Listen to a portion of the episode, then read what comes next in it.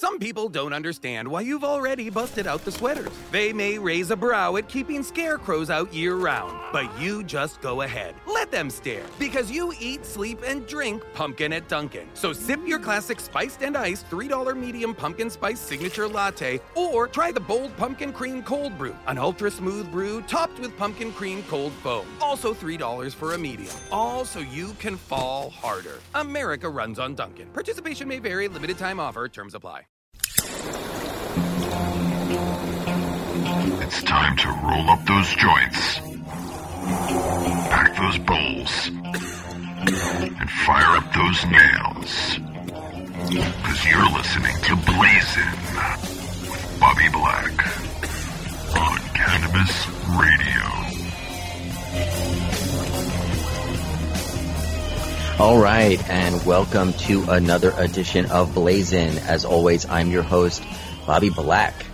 You know, as most of you probably know, I am currently the West Coast editor of Greenleaf magazine. Uh, and if any of you out there have seen the latest issue of Greenleaf that's out now, it's a special glass issue. Uh, inside, you'll find my exclusive feature uh, of the new glass art documentary film entitled Vagabond, The American Pipe Dream. Well, my guest uh, later today is the director of that film, Mr. J.D. Maplesden, who will be giving us uh, the inside scoop on what it's about and how it all came together. That's coming up just after the break. But first, as always, it's time for a quick recap of the week's gnarliest news nugs. This is the burn down.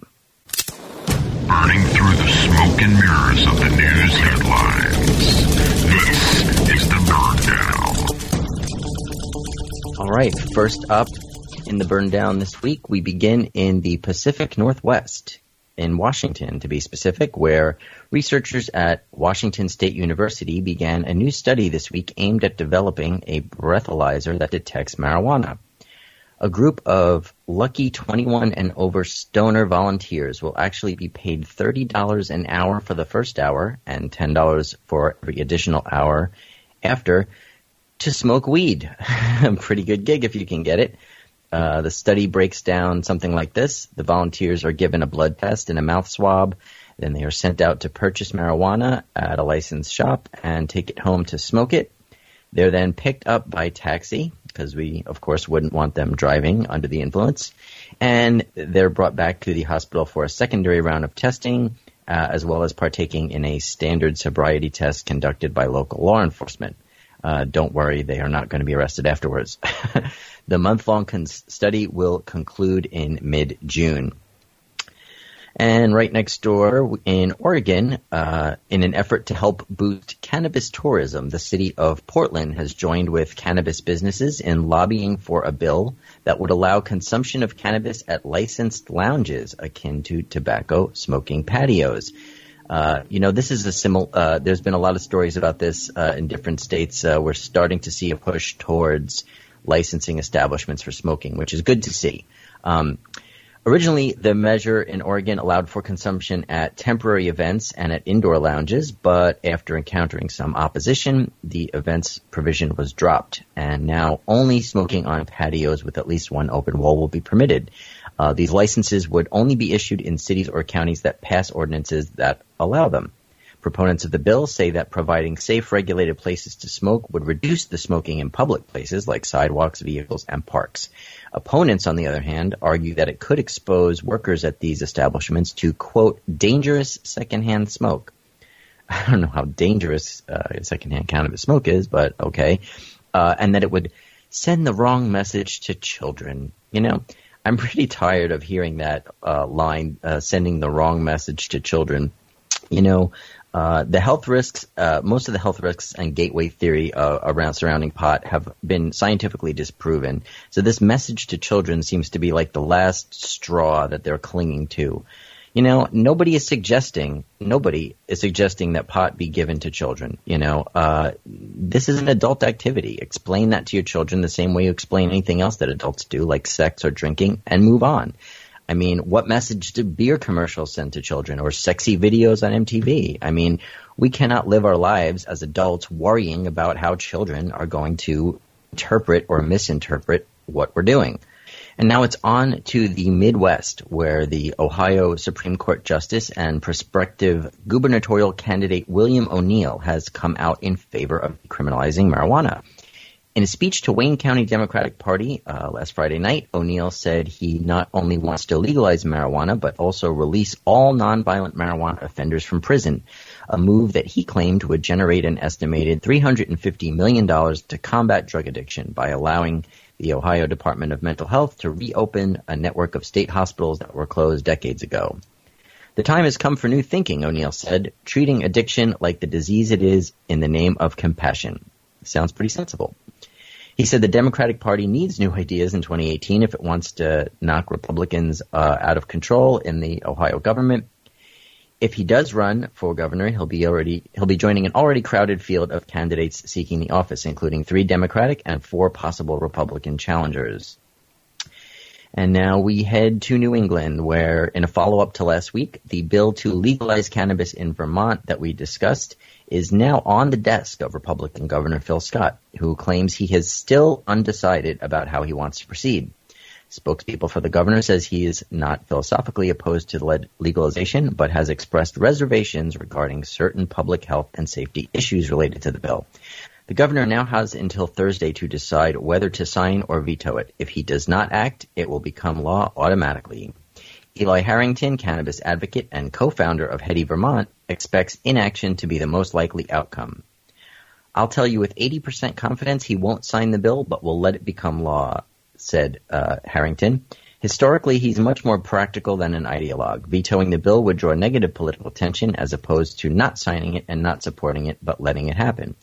Despite Attorney General Jeff Sessions' threats to go after the cannabis industry in legal states, most people nonetheless see regulated cannabis as an eventuality. The tipping point has happened, Harrington said. Cannabis is building schools, not killing people. Amen, brother. Amen. Next, we head down to Maryland, where in a unanimous vote Wednesday, the Mer- Maryland Medical Cannabis Commission, oh, that's a mouthful, granted final approval to a company called Forward Grow to immediately begin cultivating at what is now the state's first licensed grow. Coming at, uh, four long years after marijuana uh, lawmakers legalized cannabis for medical use. Now, take your time, guys. it's not like patients are waiting for that medicine. Um, the state's medical program has run into numerous delays as it struggled to get off the ground, including controversy that regulators failed to take applicants' race into consideration, which is apparently required under state law. Of the 15 companies that were granted preliminary cultivation licenses last August, Forward Grow is the first to earn final approval. The company, which has spent more than $10 million to build the state-of-the-art uh, greenhouse facility, uh, expects the first products, including oils, tinctures, and vapor cartridges, to be available to the nearly 6,500 patients that applied for the program by early this fall. Also in Maryland, uh, this week, Marijuana Business Daily hosted their cannabis business uh, conference and expo this week, just outside the nation's capital. The big topic on everyone's mind was how will the Trump administration's policies affect the burgeoning marijuana industry? Uh, although Jeff Sessions and Press Secretary Sean Spicer have signaled potential crackdown on a federal level, there's been no impact on the industry as of yet, as investors and business owners are hopeful that the businessman in chief himself will not want to thwart the gains on what is rapidly becoming the fastest growing segment in our economy. Though revenue projections vary, that growth within the cannabis industry is undeniable. Nearly $1 billion in investment capital has flooded into the budding industry since 2012, uh, and Marijuana Business Daily predicts that will increase nearly fivefold in the coming year. They also predict cannabis retail sales will hit around 6.1 billion by the end of this year and may reach as high as 68 billion by 2021. That's if recreational and medical cannabis is legalized nationwide. So what are you waiting for, guys? Let's do this. and finally, this week on the burn down, number one, we end in the nation's capital where a small bipartisan group of lawmakers is renewing their push to legalize marijuana at a federal level. Yay! Sponsored by Representative Thomas Garrett of Virginia and co-sponsored by 11 other representatives, the Ending Federal Marijuana Prohibition Act would lift the nation's pot restrictions and allow states to decide individually how to regulate medical and recreational marijuana. Though states like Colorado have already legalized marijuana, they're still technically in violation of federal law, creating a confusing patchwork of pot laws around the country. Garrett, who is a former former prim- criminal prosecutor, did not always support car- uh, cannabis reform, but he says he grew tired of creating criminals out of people who otherwise follow the law. Uh, Representative Tulsi Gabbard of Hawaii agrees that more than anything else, this is a criminal justice issue. The question before us is not whether you think marijuana use is good or bad or how you feel about the issue, but whether we should be turning people into criminals, she says. Every 42 seconds, someone is arrested for the use or possession of marijuana, turning everyday Americans into criminals and tearing families apart. Prohibitionist crusader and modern day Harry Anslinger, Kevin Sabet, ooh, the arch enemy, has a big surprise come out against the bill, saying, the marijuana industry is the next big tobacco of our time, and history will not look kindly upon those who enabled lobbyists and special interest groups to gain a foothold in putting profit ahead of public health and safety, he said. Well, Kevin, maybe to you this is just about profits and lobbyists, but to the rest of us, it's not. A, it's about not sending innocent people to prison. Civil rights is not a special interest. We're going to take a quick break now, but stick around because when we come back, we'll be talking with uh, glass artist and film director J.D. Maplesden. Stay tuned. You're listening to Blazin' with Bobby Black on Cannabis Radio. I'd like to say a few words about our sponsors and my friends at 420 Science. I've known Matt and Gary from 420 Science for over a decade. We've spent a lot of time together at the Cannabis Cups in Amsterdam, the Doobie Awards in their hometown of Austin. They were even at my wedding. And I've always admired their integrity and how they've built 420 Science from the ground up to become the most trusted online head shop. Visit 420science.com slash podcast for an exclusive deal on pipes and more from genuine people who put their customers first. That's 420science.com slash podcast. Equio, New Frontier's cutting edge big data platform, puts the information and answers you need right at your fingertips in real time to help you more effectively run your cannabis business. Go to www.equio.io to sign up for your free membership today. Again, that's www.equio.io. Run with New Frontier and let us help you conquer the wild. Want to grow your own weed but not sure where to get the seed? Go to bcbuddepot.com. For nearly 15 years, BC Bud Depot has been building one of the world's most comprehensive seed banks, offering over 50 strains of top quality cannabis to suit every grower's needs, including multiple award-winning strains like Godbud, The Perps, BC Blueberry, Girl Scout Cookies, and more. In fact, BC Bud Depot's genetics have won over 30 different cannabis awards over the past decade, so you know you're dealing with a recognized industry leader that will deliver you some of the most potent, flavorful flowers on the planet. They ship worldwide, offering fast, discreet delivery at reasonable prices. All online orders are processed within 48 hours and are packaged and mailed with the utmost stealth and safety in mind. And if for some reason your order gets lost, damaged, or confiscated, BC Bud Depot will resend it at no extra charge guaranteeing that every customer receives what they paid for. Whether you're looking for indica or sativa, indoor or outdoor, feminized or auto flowering, BC Bud Depot has the seeds you need at a price you can handle. But don't take my word for it. Check out their extensive library of award-winning genetics for yourself at bcbuddepot.com and type in promo code BLAZIN420 at checkout to receive 10% off your order. BC Bud Depot, home of cannabis champions since 2002. Please check your local state and national laws before ordering. The cannabis world of tomorrow converges for the first ever Southeast Cannabis Conference and Expo in Fort Lauderdale, Florida, June 9th through the 11th. Register right now at seccexpo.com. TV Talk icon Montel Williams, NFL All-Stars Ricky Williams, Marvin Washington, and Kyle Turley lead some of our top-tier panels in industry information, athletics, real estate, technology, medical research, and more. Meet hundreds of vendors and thousands of entrepreneurs at the 2017 Southeast Cannabis Conference and Expo in Fort Lauderdale. Last minute registration is open now at seccexpo.com. Next to THC and CBD, you can now add CBR to your cannabis vernacular. CBR as in cannabisradio.com.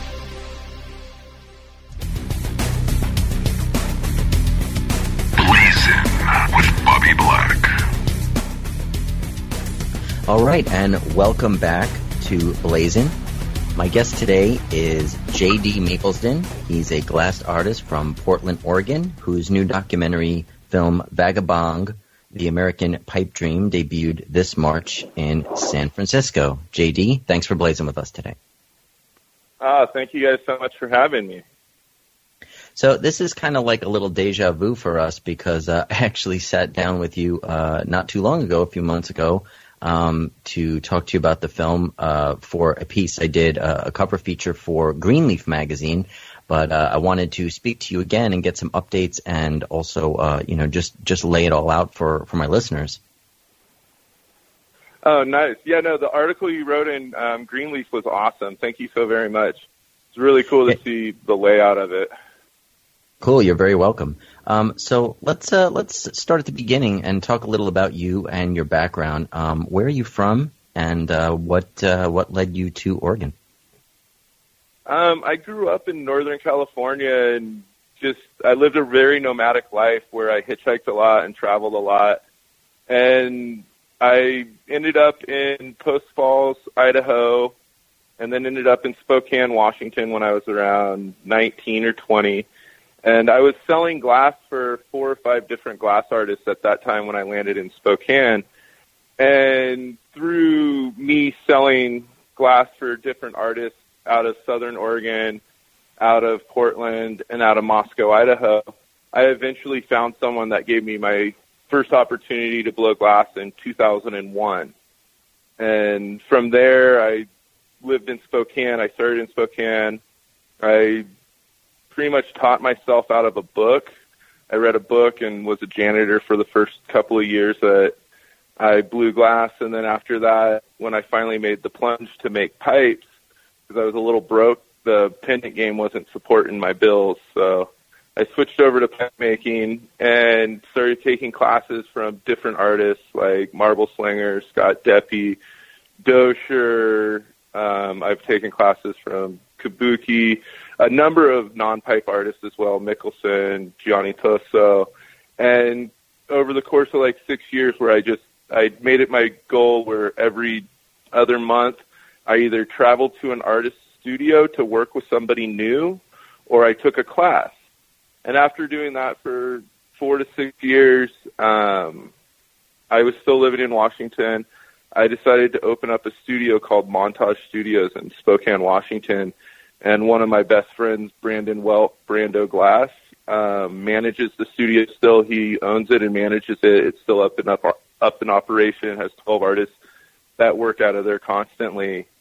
Um, I moved away from Spokane to go to Seattle and work for a company called Swiss Perc in 2010, and that was the first time I'd had a job since I was a janitor, and it was quite the change from doing whatever I wanted whenever I wanted to hmm. like I mean to make these products and make sure that I was the prep boy. So I made sure that everybody in the studio had enough materials so that they could t- continue to work without a hiccup. So that way we could um, produce the most amount of product possible. And it was sweet because the Swiss Percs were really fun because they were all you. Even though we were a production line, we still made everyone different none of no two piece was ever the same. So it kept that hand blown original feel to it, even though we were working on like an assembly line at that point in time. Wow. Um, 2011, I broke away and did a little bit of my own work for about six months. And I was living in Bellingham, Washington at that time, working at a friend of mine's studio, Ivan, and while I was working there, Scott Deppe approached me and asked me if I wanted to come work for the mothership, and I couldn't pass up an opportunity like that. It was working with some of the best guys in the country. Um, they're all old friends, so it was really great just to be able to finally to work in the same studio with them all. And I helped Mothership start up their production line. I was one of I was the prep boy again, so it was whatever parts they needed me to make, I made those parts and then I learned how to make the more advanced pieces as time went on because I wanted just my thirst for knowledge is really heavy, so I want to always try and be doing more. So I picked the hardest piece that we had on the production line, which was the Fabergé egg, and I put in my hard work and learned how to make that piece. Um, I produced a bunch of them in 2012 and 2013. They won the most innovative product of the year with that with the design of the Fab Egg. So it was really cool to be a part of this wave of this um, this company that was bigger than myself. And I just, you know, I worked my 40 to 50 hours. I worked 40 hours a week, and then I do overtime for myself so that I could always be pushing myself because it's like even if I'm getting doing my 40 hours a week for the production line, I still needed to get at least 10 to 20 hours a week for myself just to express my own creativity because even though I was blowing glass, I wasn't being exploring new avenues and being creative. Um, I stopped Yeah. working for them in 2014, right about the be- like right at the first of the year.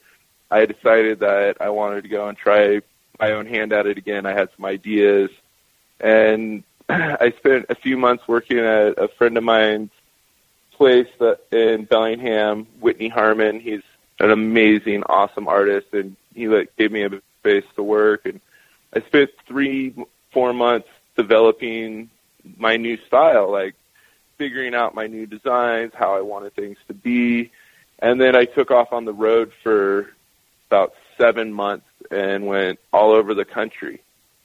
And at that time, I went up and down the West Coast, Denver. I went to every major city in the country that I thought I might want to live at because they had a progressive glass because they had a progressive glass scene.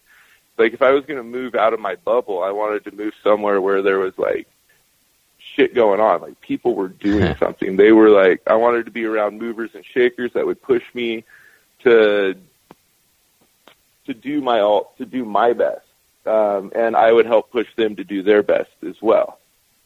Yeah. Um, so it was it was a fun little trek to go figure it out, and that's kind of what led into the Vagabond. How we got the idea for doing Vagabond.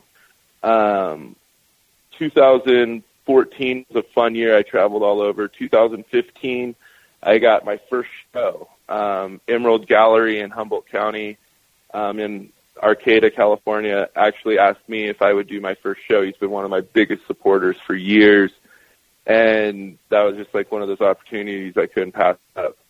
Um, before that, though, in the beginning of 2015, I took another class. I took a two-month intensive study with Micah Evans, and that's where I got to kind of explore some new ideas and different designs, different perks, different stuff like that. It was the first time pipe makers had ever gotten to have a class. There was the first time there was ever a pipe class at Penland School of Craft, um, and they didn't even necessarily say yes, you guys can have a pipe class. They just said yes, you can have a glass blowing class, and a bunch of pipe makers showed up, and we we just had uh, the way we presented ourselves and the way we presented the work.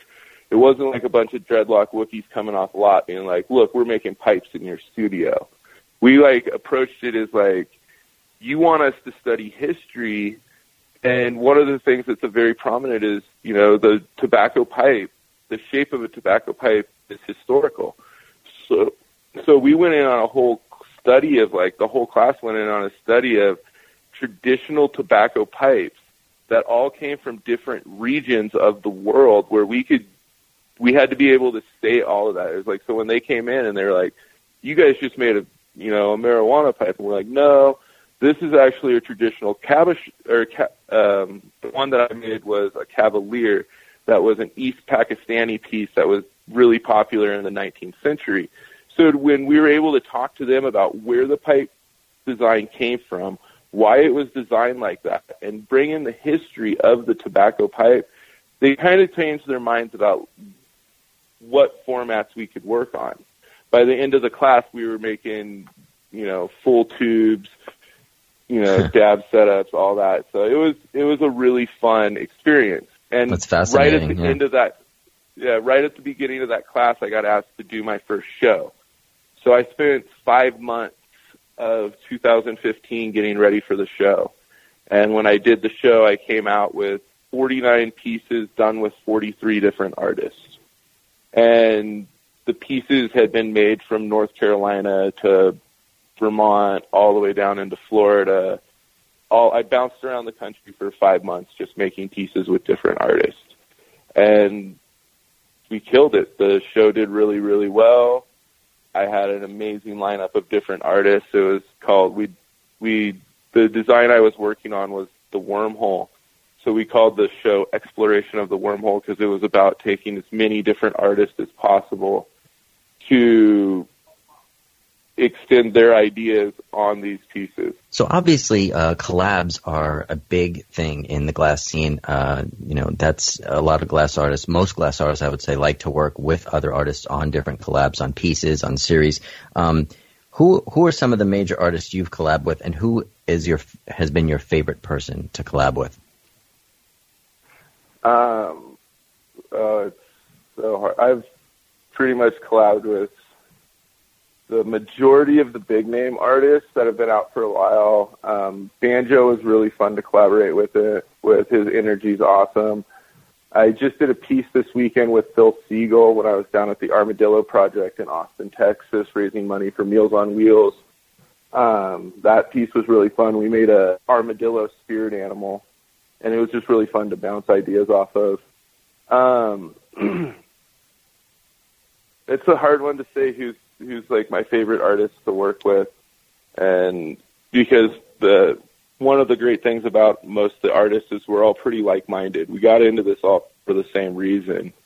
You know, when we started doing this, there wasn't, you know, 16 years ago when I started blowing glass, there wasn't money involved. Or there was money involved, but there wasn't like, you know, there was the, oh, you make a $5 spoon. Oh, you can make a $20 spoon Oh, you make a $50 Sherlock, a $100 Sherlock. Oh, you can make bubbler. And then there were like the people who made tubes and they were like, you know, make bongs and stuff like that. So it was like, we didn't have the caliber of artists that we had when we got now that we did when we started. So a lot of us in the beginning, a lot of the old timers, we got into it just because we seen you know, an old Snodgrass piece on lot, or we've seen an old Hue piece. I bought my first piece from Hue, and that got me started. I was like, I was Bob Snodgrass's first apprentice, and when I got the piece, I was just instantly like mesmerized by it. It's like all I wanted to do was smoke out of it and figure out how to make more. Like I wanted to make them, and it took me about five years to get to there, but it happened. And when you know, that's why I had a job as a janitor for so long was because there wasn't any money in it. You know, I was selling glass for other artists. Basically, I'd buy 10 pieces, sell eight of them, and get like two free pieces out of the gig. and I wasn't trying to make money. I was like trying to get my collection bigger and bigger. So was it mostly so, the so what originally attracted to you, uh, attracted you to glass blowing? Was it the artistry? Was it the freedom? Was it the was it the the weed? Smoke? Were you a big smoker? Is that why? Was or was it just some combination? Oh yeah, I'm. I was. I'm definitely a big smoker, and back in the day, it was the guys who had the glass pieces were the heads. You know, you never saw some Chad or Joey walking around with this like super nice piece of glass because they couldn't walk into a store and buy it. The only place you could get this stuff was on lot. If you knew a glass blower, you know, there was a handful of stores 20 years ago that were even thinking about carrying glass. Um, so like my first pieces I got at like a festival, like Oregon Country Fair, I got a piece in the parking lot because you weren't allowed to actually sell the glass in the fair because you'd get kicked out. So guys would roll the parking lot with their cases, and that's how we would find them. So after meeting five or six artists, I then started buying pieces from them and doing the same thing in different regions. Like I would go up to Washington, out to Chicago, down to Tennessee, you know, out to New Mexico, spots where there weren't glass blowers yet. And, you know, a spot where there's like 500 to a 1,000 10,000 people showing up for festivals and I would just hit the parking lot, roll around, dodge security guards and like, you know, but it was, that was what in, like got me so interested in it was like how to find these pieces. Like, you know, you would hear names of artists like Marcel or Scott Deppe or Banjo or Brock and there's all these elusive people. Like you never knew who they were, and you would see like one piece at a show from some from someone that that they made, and it was like you know, it was like collecting the rarest baseball cards you'd ever heard of. like Yeah. for me, because it was like I collected cards when I was a kid, and then when I found glass, I was like, whoa, I can collect an artist. Like I can get directly into this one artist and be like, I like his work, and then, but back then you couldn't find them. You would have to like hunt and search. And then when stores started selling glass, then it was fun because you could walk into a store and look at look at pieces and then have like wish lists like I want to get that two thousand dollars Scott Deppe. Like I remember saving up all my paychecks for like six months when I was working as a janitor and I was learning to blow glass too. And I walked into the store to buy this Pedro piece. I was so pumped and it sold the day before I got there. I was Oh, so bummed. But You know, it, it just gave me that. It just gave me that thrill of like when you have it, you have to get it right now. You can't skip on stuff. So I have a huge glass collection. Like I've been collecting glass longer than I blow glass, and Yeah. that's how a lot of people I feel like even nowadays I'm watching collectors get into it because they come in, they get into these pieces, they love them, and then they're watching people make them, and they're like, man, I'm a little bit creative. Like I think I could do this, and it's cool because it's really fun to see uh, everyone getting into it and creating new styles because the glasses came so long so far. It used to be fume, or you know you had some reversals or a filic or like a reticello, and now it's like you have Kleins and recyclers, and you know there's so much stuff's Yeah. just so much cooler in my opinion. Speaking Like, speaking about the I- different techniques, um, you you had mentioned earlier. Obviously, you, you put in a lot of hours and took a bunch of lessons and classes and stuff to to get to where you are. What was uh, would you say was maybe the most challenging technique it, it was for you uh, to to learn to master? Yeah, I don't think I've mastered anything yet.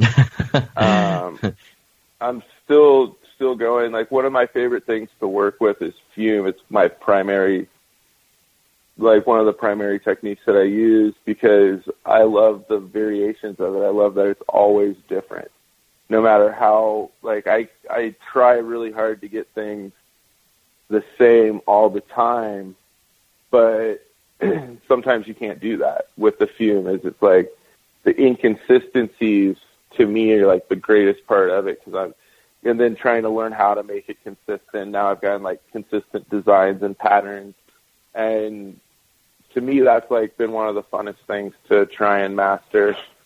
Um, but then, but then there's also like I don't know. I think one of the hardest things to do, in my opinion, is the drawing on glass. Um, drawing on glass to me is just blows my mind away. There's a couple of the guys that do it. Um, you know, Scott Deppe started it, and then there's Punny that crushes it, and T Funk and WJC, and now we got new guys coming in doing it all over Hellraiser, and a bunch of guys that are just totally crushing the game when it comes to doing um, flip discs and filicello and drawing patterns from any type of sacred geometry to cartoon characters.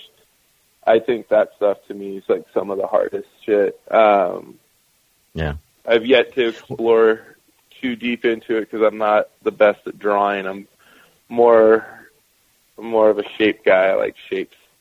Yeah. Like to explore different shapes and patterns and stuff. So Cool. Well, we need to take a quick break, uh, but uh, don't go anywhere because we'll be right back with more from JD Maplesden here on Blazin. You're listening to Blazin' with Bobby Black on Cannabis Radio. The National Cannabis Industry Association presents the fourth annual Cannabis Business Summit and Expo, June 12th to the 14th at the Oakland Marriott City Center in Oakland, California. Register now at cannabisbusinesssummit.com. Meet industry leaders over three days of informative sessions and visit hundreds of vendors along the more than 80,000 square feet of sold out expo floor. Hear from over 100 thought leaders headlined by featured keynote speaker, former president of Mexico, Vicente Fox. Join us at the epicenter of the cannabis movement sponsored by the industry's only national trade association. The fourth annual Cannabis Business Summit and Expo, June 12th through the 14th. Register now at cannabisbusinesssummit.com. Oh, let the marijuana llama tell you something now about a game for your phone gonna make you say, wow! The game's about the game of growing cannabis for cash. Grow the seeds, sell the bud, put the savings in the stash. Little by little, your empire grows large. Put the big celebrities inside your entourage. You can choose to play with Snoop or me or Cheech and Chong. Cypress Hill, Willie Nelson, Wiz Khalifa with a bong. The name of the game is Hemp Inc, that's the point. Download and play while you light yourself a joint. The business of cannabis should be no crime. Hemp Inc. is even hot proved by the man who run high times. Oh yeah? Get it on Android and I and iOS today. Marijuana Llama out. Got to tend to me own crops, you know. Money don't make itself. Hemp Inc. Are you disturbed by the prescription medication commercials on television and their endless list of side effects? They go on and on and you end up having to take multiple pills to counteract the problems caused by the first pill. It never ends. Have you looked into CBD as a more natural option? At Saturn Ranch, we produce all natural CBD topicals and THC infused edibles. Premium lab tested hemp derived CBD is the most important ingredient in our products. From topical bombs, salt scrubs, bath soaking salts to tinctures and edibles, you're sure to find something to help. Family owned and operated, we at Saturn Ranch believe in and use our products daily. Don't put anything on your body that you wouldn't put in your body. SaturnRanch.com. Maui Wowie. Acapulco Gold. California Kush. Our strains stretch everywhere too. This is the Cannabis Radio Network. Blazing with Bobby Black. All right, and we are back here on Blazin. Uh, our guest today is glass artist uh, J.D. Maplesden, uh, director of the documentary film Vagabond, The American Pipe Dream. So let's talk a little about the film now. Um, how long did it take to shoot and edit and get it all together? April of last year, I wrote up a proposal. So instead of doing a Kickstarter, I wrote up a proposal and I called up a bunch of shops from around the country, and I raised up uh, enough money to cover the camera crew. Because I did the research on how much it would cost for travel expenses and food and lodging for three people to follow me for three weeks. So once I raised up my money um, in June, I think it was June 20th last year, we started filming.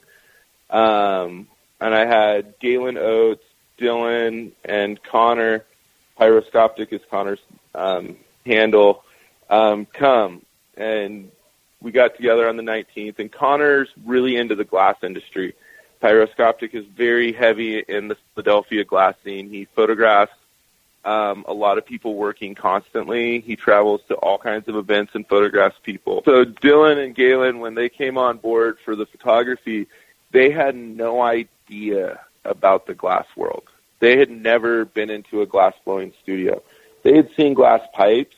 They've smoked off glass pipes, but they had never watched someone make one. They didn't know that there was an industry and a community like ours out there.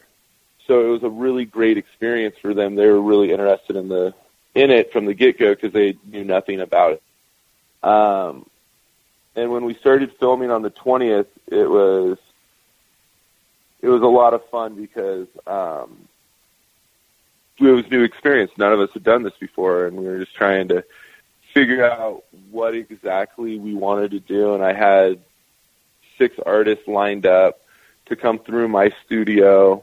Um, we had Ubatuba, AKM, Mad A, Brando, Etai, and Don Chili Ortega come through the studio.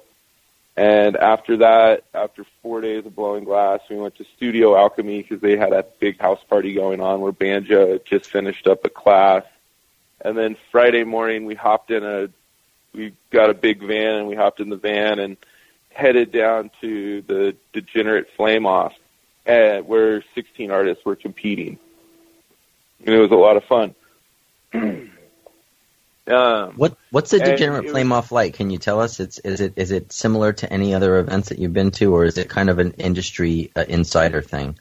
It's unlike any event um, out there. They get 16 artists together to compete um, over the course of 10 hours. And they have like they have a limitation of what they can bring for materials. It kind of levels the playing field so everyone has a equal chance. And so on Friday, everyone gets together and you get to watch 16 artists blow glass. And there's a you know bunch of booths there where you can go and get merch from different artists. You can go and buy colors from our color manufacturers. You can get tools from our tool makers, and there's some music, live music going on. It's pretty fun. It's it's one of my favorite events. Um, Cool. Sadly to say, this year this year in 2017 we didn't have it. Um, hopefully, we'll be back next year, better and bigger. Um, there's just some new things in city ordinances that they have to deal with. Um, but it was really fun because you get to watch everyone compete for Friday, and then on Saturday it's live demos all day long from like 20 to 30 different artists. So I was one of the demoing artists, so we brought the camera crew down and we watched everyone compete. We did interviews with people. After we saw the winners, we all went out to Marcel's shop. And from there, we went down to Darby's, Blue Glass with Darby and his son Caleb for a few days. Hopped an airplane on Thursday down to Huntington, where we worked with 14 artists at Ziggy's um, five year anniversary, which was a blast. Um, Ziggy's is where I met up with you. That's where we got to meet. Yeah, well, you invited me over to Yeah. check out the film. I got to get a little sneak preview before the official premiere, which was awesome. Thank you. And I was pretty impressed with it. So, okay, so you were at Darby's, and and uh, that was a, one of my favorite parts of the film because, uh, you know, just showing the the family vibe and, and how open Darby and his family were to you guys was pretty was pretty nice to see. Yeah, Darby's place is awesome. We actually took the first day off just to go swimming. It was it was nice to have a break, and then from there we did a bunch of work. And Darby's he's just such an amazing guy because he's such a family man. He has three boys and his wife. One of his sons works full time in the studio. The other two are still in high school. So it's a lot of fun to see, you know, that whole family aspect of everything because you know we are you know most of most of these art most of us artists are family guys like i have a 20 year old my daughter will be 20 next month or in a couple of weeks so um Wow. you know it's the thing even though we are glass pipe makers we still have families we supported our families off this so used to be a lot harder than it is now Yeah.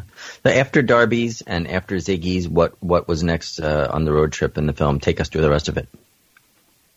Nice. From there, we went to Jag, just another glass blower, and he's been like one of my really good friends for a long time, and we travel a lot together, but we never had worked together um, on a project. So we made my favorite piece from the film, and kind of to me what the essence of the film really the piece represented the whole essence of the film where we made an American flag wormhole, um, but a whole set. So it had a American flag money bags and American flag Sherlock and American flag, you know, bong and little little shot glass slash Q-tip holder, and it was really sweet because it just really embraced that American pipe dream, where it's like you go to school and you know the American dream that you're taught at school and what some people's family might teach them might vary from someone else.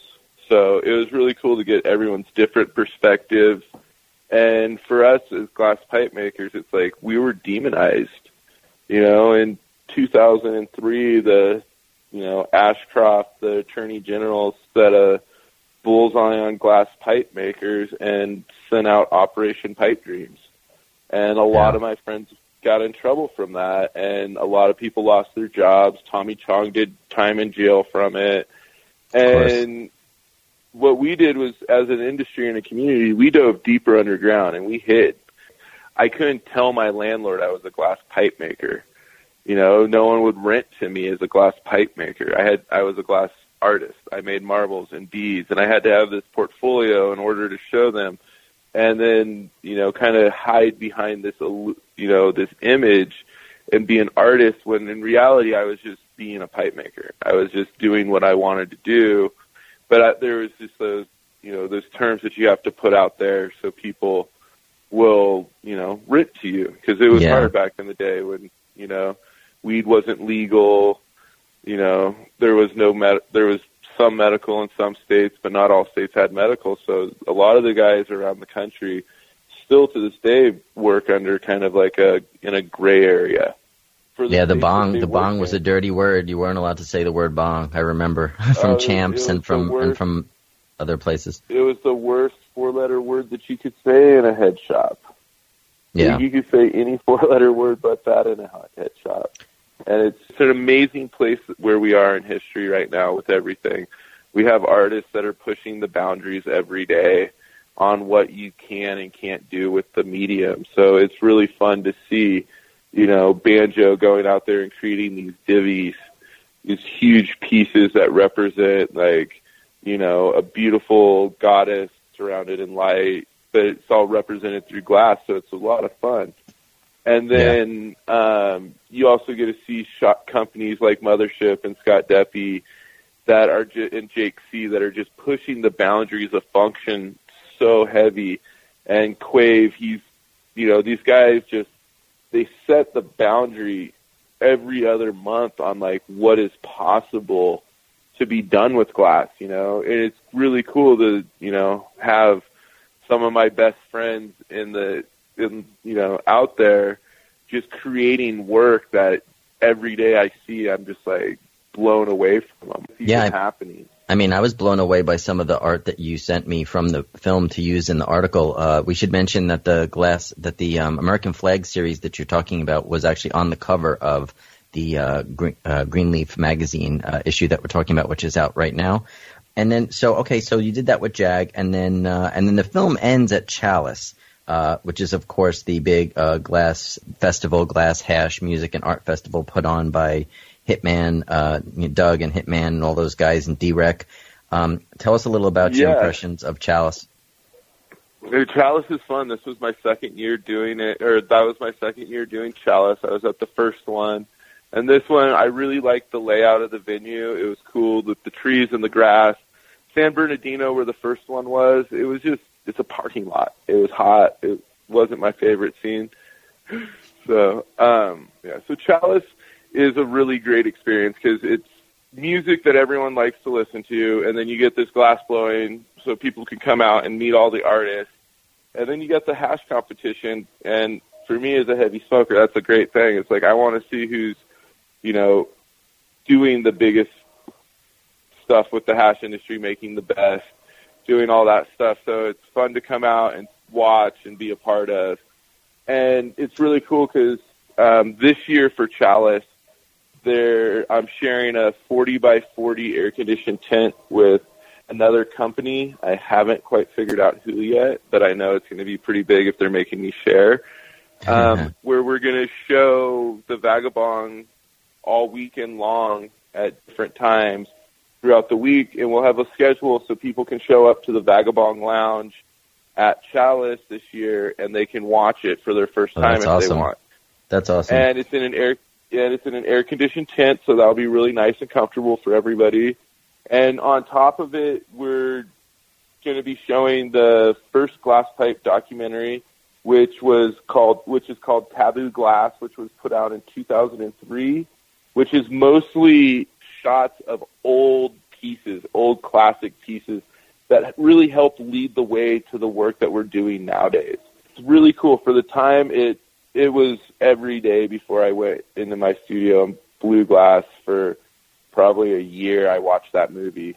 Like I, I listen to it and I can tell you what's on the screen.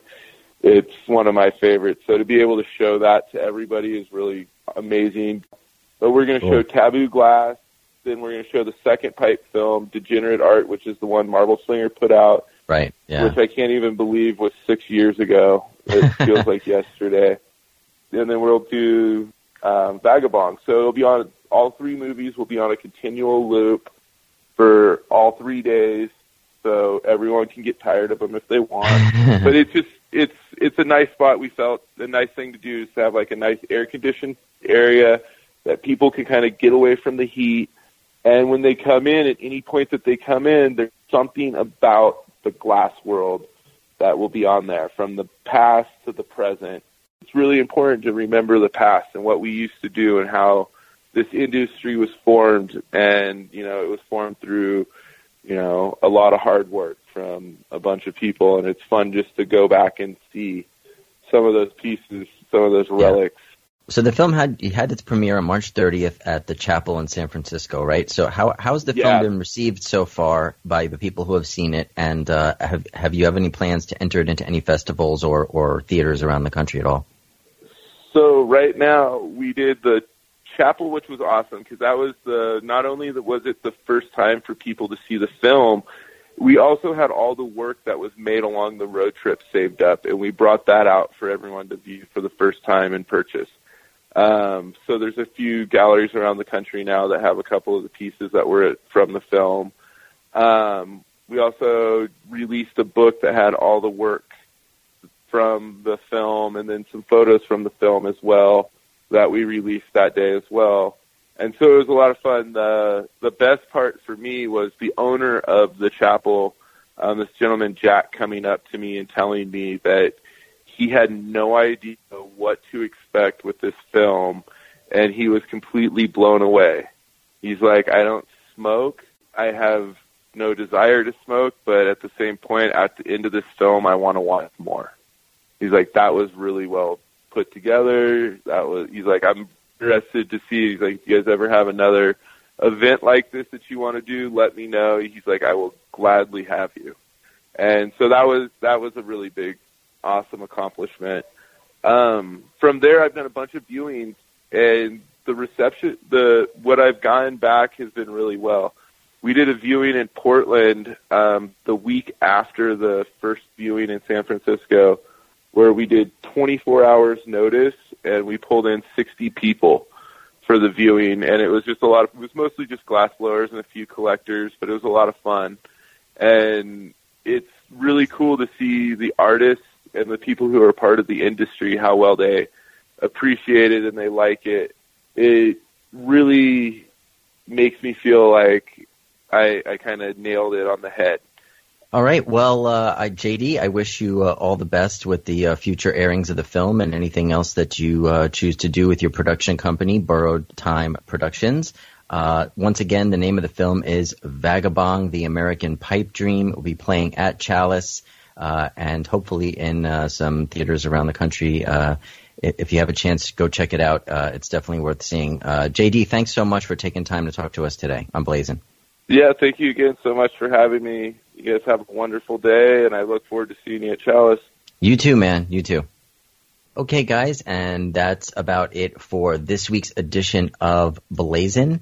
Uh, follow us on social media, Facebook. Give us a like, leave us some feedback. Facebook.com slash blazing with Bobby Black.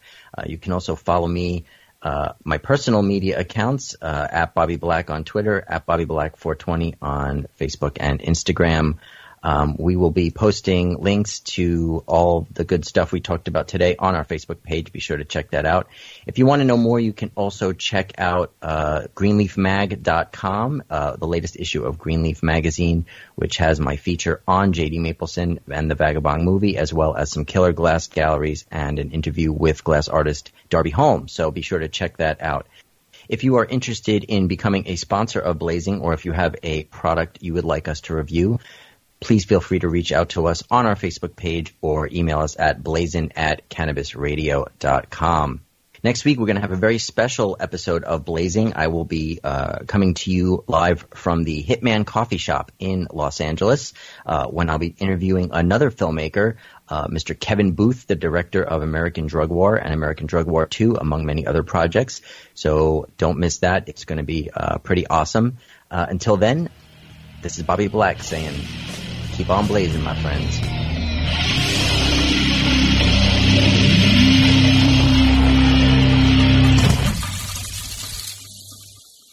The opinions expressed on this CannabisRadio.com program are those of the guests and hosts and do not necessarily reflect those of the staff and management of CannabisRadio.com. Any rebroadcast or redistribution without proper consent of CannabisRadio.com is prohibited.